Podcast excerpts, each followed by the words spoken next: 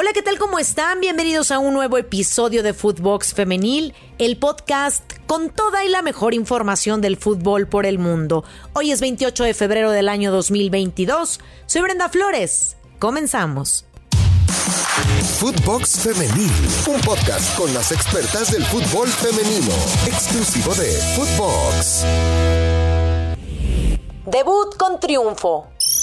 La selección sub-20 derrotó 3 por 0 a su similar de Panamá en el primer partido correspondiente a la jornada 1 del campeonato de la CONCACAF para conseguir uno de los tres boletos rumbo al Mundial Costa Rica 2022 en el Estadio Olímpico Félix Sánchez en Santo Domingo, República Dominicana. Las anotadoras fueron Ailín Avilés al minuto 48, Alexia Villanueva al 62 y Paula Chavero al 81. Al término del encuentro, la estratega Maribel Domínguez habló tras el triunfo.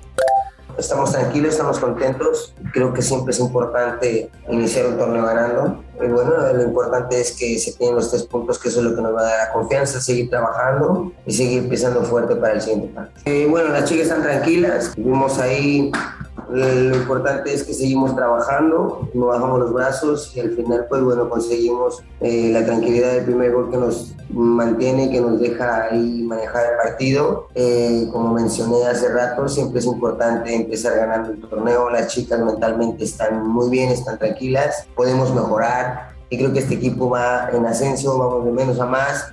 Aquí lo importante es que el primer partido hayamos pisado fuerte y los tres puntos los tenemos ahora. Sabemos que los partidos vienen de una manera muy rápida, entonces lo más pronto posible tratar de recuperar a las chicas con lo que se tenga que hacer en la fisioterapia y, bueno, poner atención en eso, obviamente mostrar los detalles a trabajar, a seguir mejorando y de esa manera eh, declararnos listas para el siguiente encuentro. A pesar de que el conjunto nacional goleó a las panameñas, la entrenadora aseguró que existen ciertos detalles que todavía se deben arreglar para los próximos enfrentamientos, sobre todo porque el grado de dificultad irá creciendo conforme el campeonato siga avanzando. Por otro lado, la entrenadora Domínguez agradeció a la afición mexicana que se hizo presente en la grada del inmueble de Santo Domingo, afirmando que verán un equipo férreo y aguerrido con el paso de esta sobre todo a la afición, agradecer el gran apoyo que nos están dando, que nosotros sabemos de lo que se trata, que sabemos que todo un país está detrás de nosotros y lo que queremos darles esa satisfacción de poder conseguir ese boleto y que se sientan orgullosos de eso. La siguiente cita de la selección será este lunes contra su similar de Guyana. Contratación extranjera.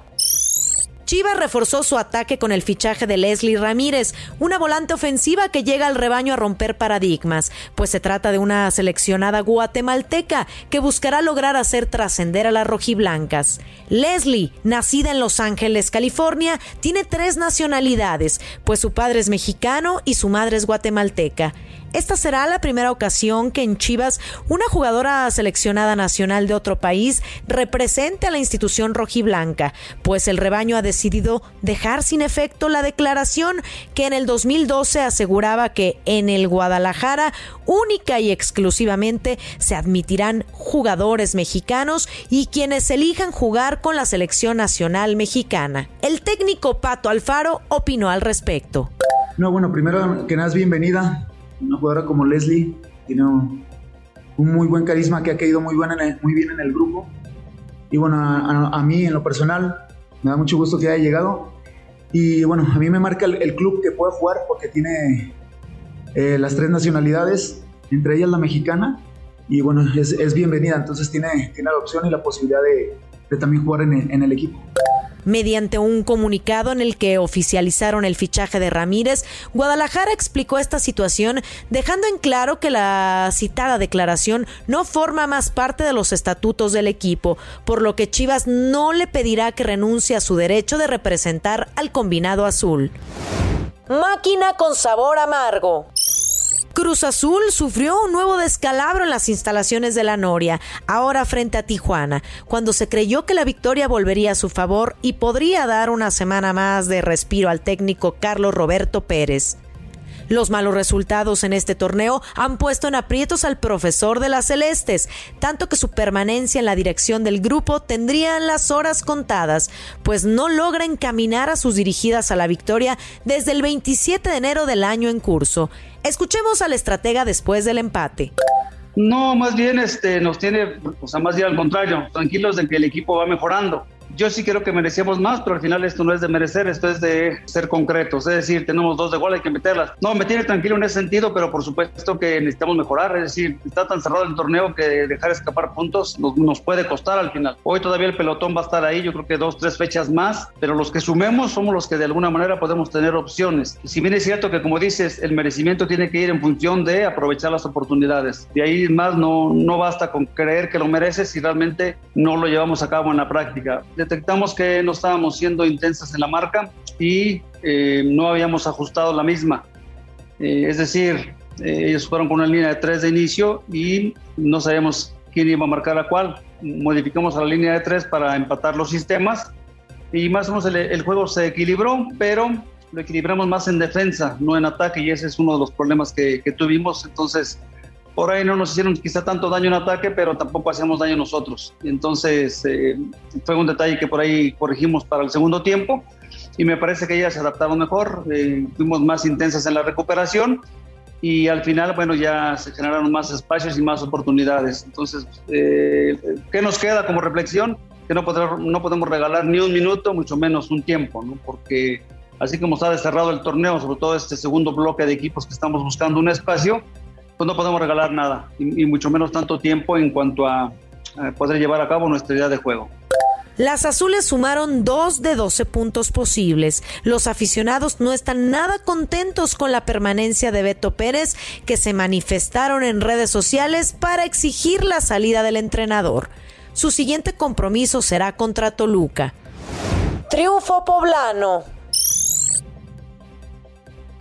La franja recibió a Pumas para disputar la jornada 8 este domingo. Las locales abrieron el marcador muy temprano. Al minuto 5, Dulce Martínez, autora de la Diana, con un cabezazo aprovechó el tiro de esquina. El balón pegó en el palo izquierdo y rebotó dentro de las redes que protegía a la arquera aureazul Melanie Villeda. Al 22, las camoteras volvieron a celebrar un tanto gracias a Verónica Martins, quien le ganó la carrera a la defensa de Pumas y en un mano a mano con Villeda anotó. Stephanie Ribeiro, del equipo universitario, le ganó la batalla a la guardameta del Puebla y firmó su gol con la derecha al minuto 41. Al término del encuentro y con los tres puntos en la bolsa, habló el estratega del Puebla. Muy, muy contento el día de hoy, todo porque jugando bien el fútbol se gana, ¿no?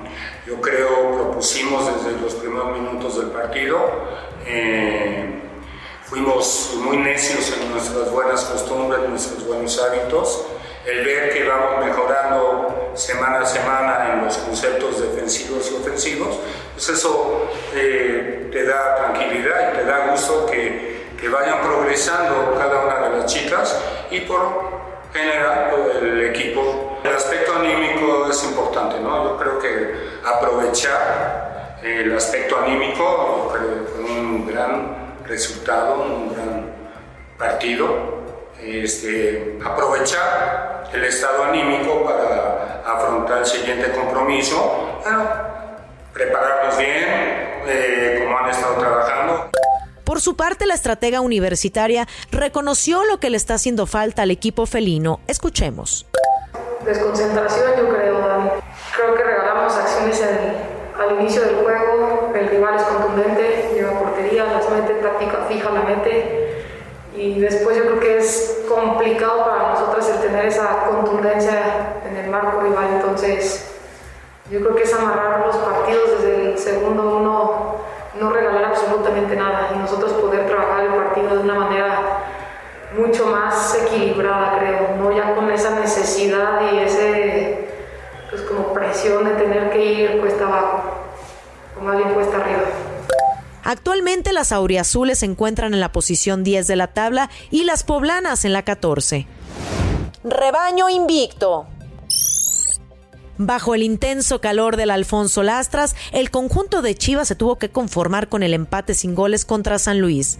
La ausencia por lesión de Licha Cervantes afectó de sobremanera el rendimiento ofensivo de las rojiblancas, quienes llegaron a la portería de las potosinas en por lo menos tres ocasiones. Sin embargo, no contaron con la tranquilidad para definir ni Rubí Soto, Jocelyn Montoya o Carolina Jaramillo pudieron descifrar el candado que puso el timonel de las tuneras, obteniendo un punto valioso, aunque continúan en la parte baja de la clasificación general. Escuchemos a Juan Pablo Pato Alfaro tras el empate. Bueno, intentamos por todos los medios llevarnos los tres puntos, tuvimos opciones claras para, para poder este, irnos adelante en el marcador. No, no estuvimos finos en esa parte, en cuanto a volumen de juego, en cuanto a posesión. Intentamos eh, llevar mano en el, en el, partido. Creo que así lo hicimos. Eh, lastimosamente no pudimos concretar algunas de las opciones que, que, creamos para haberle dado un poquito de mejor manejo al partido. Hay que pensar en, en lo que viene, ¿no? Creo que se rescata también el, el, funcionamiento. Se guardó el cero, pero sí, obviamente, siempre sumar de visitas es bueno, pero si nos vamos un poquito con el sabor agridulce de, y con la sensación de que pudimos haber este, obtenido los tres puntos. No, bueno, siempre una jugadora como Licha, bueno, es, es una jugadora que marca diferencia, que, que viene pasando por, por, buen momento. Desafortunadamente se cruzó esta, esta lesión y no, no pudo estar con nosotros. Pero obviamente nosotros no dependemos solamente de ella. Hoy este, tuvimos opciones, así como las pudo haber tenido ella. No sabemos si las hubiese concretado o no. Digo, ella para eso está. Pero la verdad que sí me quedo, me quedo tranquilo, más no satisfecho por el, por el resultado. Pero bueno, si seguimos por este camino, creo que vamos a estar más cerca de, de obtener buenos resultados. Y, y, te digo, hay que, hay que también este, adaptarnos, en este caso, en el, en el sentido de que ahora Licha no, no pudo jugar con nosotros. Y entonces tenemos que levantar la mano en general el equipo. O sea, no, como te comento, no, no dependemos de, de, solo, de solo una jugadora. Tras este resultado, Chivas mantiene la condición de invicto, llegando a 18 unidades, por lo que se mantienen segundas en la tabla general. Águilas quieren sumar. América contra Mazatlán, por lo que dicta la tabla, este será uno de los partidos más disparejos que tendrá la jornada, debido a la posición de cada uno. Mientras las Águilas están en cuarto a cuatro puntos del primer lugar, las Cañoneras ocupan el lugar 15 a solo dos puntos del último general. Hay diferencia de 11 puntos entre estos dos equipos, aunque todo puede pasar. Con solo una convocada a la selección mayor y una a la sub-20, las azulcremas tuvieron a casi todo su equipo para preparar este juego, con el añadido que una vez concluida la fecha FIFA, Katy Martínez regresó de su llamado. El América se encuentra en la parte alta de la tabla, en la que hay muy poco margen de error. Entre el segundo y el quinto hay apenas un punto de diferencia. Con una mala tarde se puede pasar de ser la sublíder a la mitad de la tabla. Es una prueba difícil para las del puerto y para las de Coapa de ver cómo han seguido evolucionando su fútbol con un ojo puesto en lo que ya pronto será el clásico nacional. Rojinegras en busca de revancha. Este lunes Atlas visita a Rayadas. Las rojinegras buscarán revancha por lo ocurrido en el Apertura 2021 cuando las regias le negaron la posibilidad de llegar a su primer final del circuito. En el torneo pasado, estos dos equipos se enfrentaron en semifinales y la serie terminó empatada a dos goles, por lo que Rayadas avanzó a la final por su posición en la tabla. En aquella ocasión, Atlas ganó en el duelo de ida 1 por 0 en el Estadio Jalisco con gol de Alison González. En el duelo de vuelta, la pandilla se impuso 2 a 1. Para las rojinegras fue el segundo torneo consecutivo en el que se quedaron en semifinales y por eso ahora buscarán una revancha. La última vez que las rojinegras ganaron como visitantes fue en la jornada 17 del torneo anterior, cuando visitaron al Puebla. Desde entonces tienen tres empates y dos derrotas, por lo que necesitará mejorar considerablemente para salir con los tres puntos del gigante de acero. Madrid fuera de la liga profesional. El rumor proviene de las entrañas del Real Madrid, un club que se encuentra sumido en una profunda reestructuración de la que poco a poco se irán conociendo detalles. Resulta que después de ceder a las presiones del gobierno para desbloquear la profesionalización del fútbol femenino, Florentino Pérez está planteando seriamente dar marcha atrás.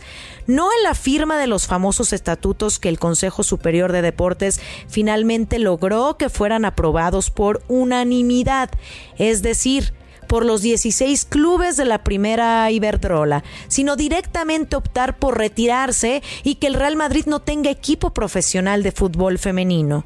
Efectivamente, solo se trataría del primer equipo, ya que el presidente sí estaría dispuesto a mantener la selección de fútbol femenino, aunque vinculada más al área social que a la deportiva a través de la Fundación del Real Madrid y con equipos únicamente de cantera. Florentino, quien ya dio el paso de tener equipo femenino más por presión que por convicción, está comprobando que no es rentable y, al menos hasta la fecha, solo le genera problemas. Así, a las irregularidades cometidas por la presidenta del Tacón, club al que se fusionó por absorción y por tanto heredó, se ha sumado una gestión que dista mucho de la que le supone al Real Madrid.